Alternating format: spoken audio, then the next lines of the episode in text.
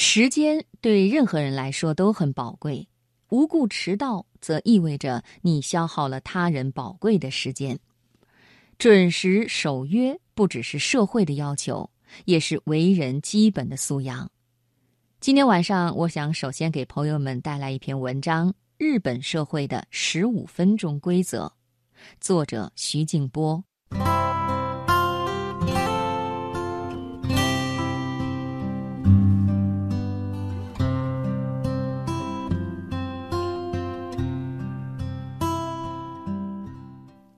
不知你有没有注意到一条日本新闻，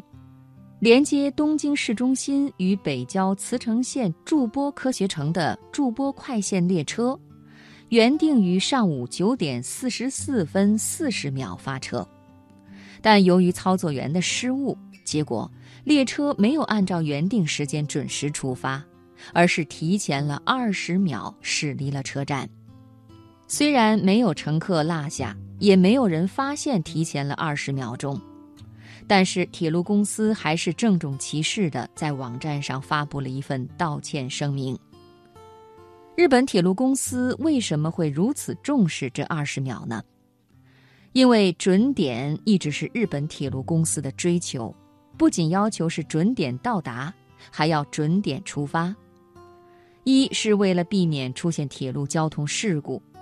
二是为了避免因为不准点打乱整个公司列车的运营计划，三是为了避免耽误乘客的出行，四是为了体现铁路公司严谨安全的管理理念。日本社会为什么在时间问题上会表现出如此的苛刻呢？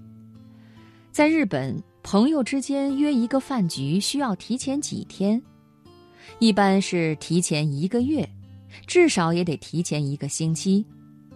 如果提前一天或者当天约饭局，日本人的第一反应是你遇到了什么难处，第二反应是太失礼了。在日本，约定的事情是不能随意更改的，除非遇到家人生病、地震、台风，或者是自己中暑倒下。为什么不能更改？因为对方为了跟你这一个约定，已经推掉了其他的安排，已经预定了饭店，心理上已经做好了与你相聚的准备，甚至已经为你买好了礼物，所以能否如约变成了一个人的信用问题。二零一八年八月，我遇到一件感动的事情。我的朋友森山博之是日本最大的精细化工企业之一的旭化成公司前驻北京总代表，他答应我的邀请，参加了在东京举行的纪念周恩来总理诞辰一百二十周年的大会。会议结束后晚餐没有找到他的人，看手机才发现他给我留了言，说接到夫人的电话，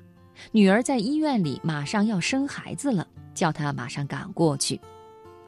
等他匆匆赶到医院不久，女儿生下了一个男孩，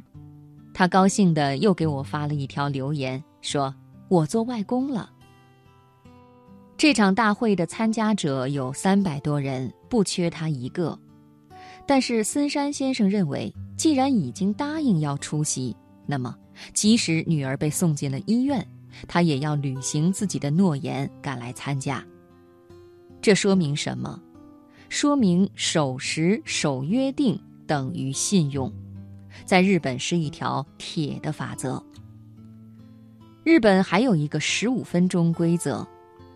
它是说，如果你去拜访客户、会见朋友，必须提前十五分钟抵达对方公司或者指定的场所，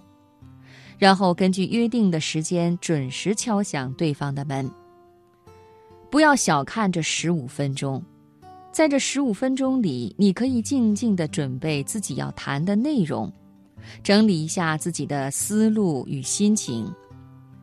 最为关键的是，你能够保证自己不迟到，让对方公司觉得你是一个守时、靠谱、有信用的人。那么，万一发现自己要迟到的话，至少三十分钟之前通知对方，并且明确告诉对方大概要迟到多久，让对方可以利用等你的时间来处理其他的事情。日本人从守时中学会了守约和讲究信用，培养了一种做人做事的认真作风，提高了整个社会的管理效率。精确到几时几分的时刻表在日本是随处可见的，列车运营公司按时发车到站，乘客按时等候和乘车，这样就形成了一种良性的互动关系。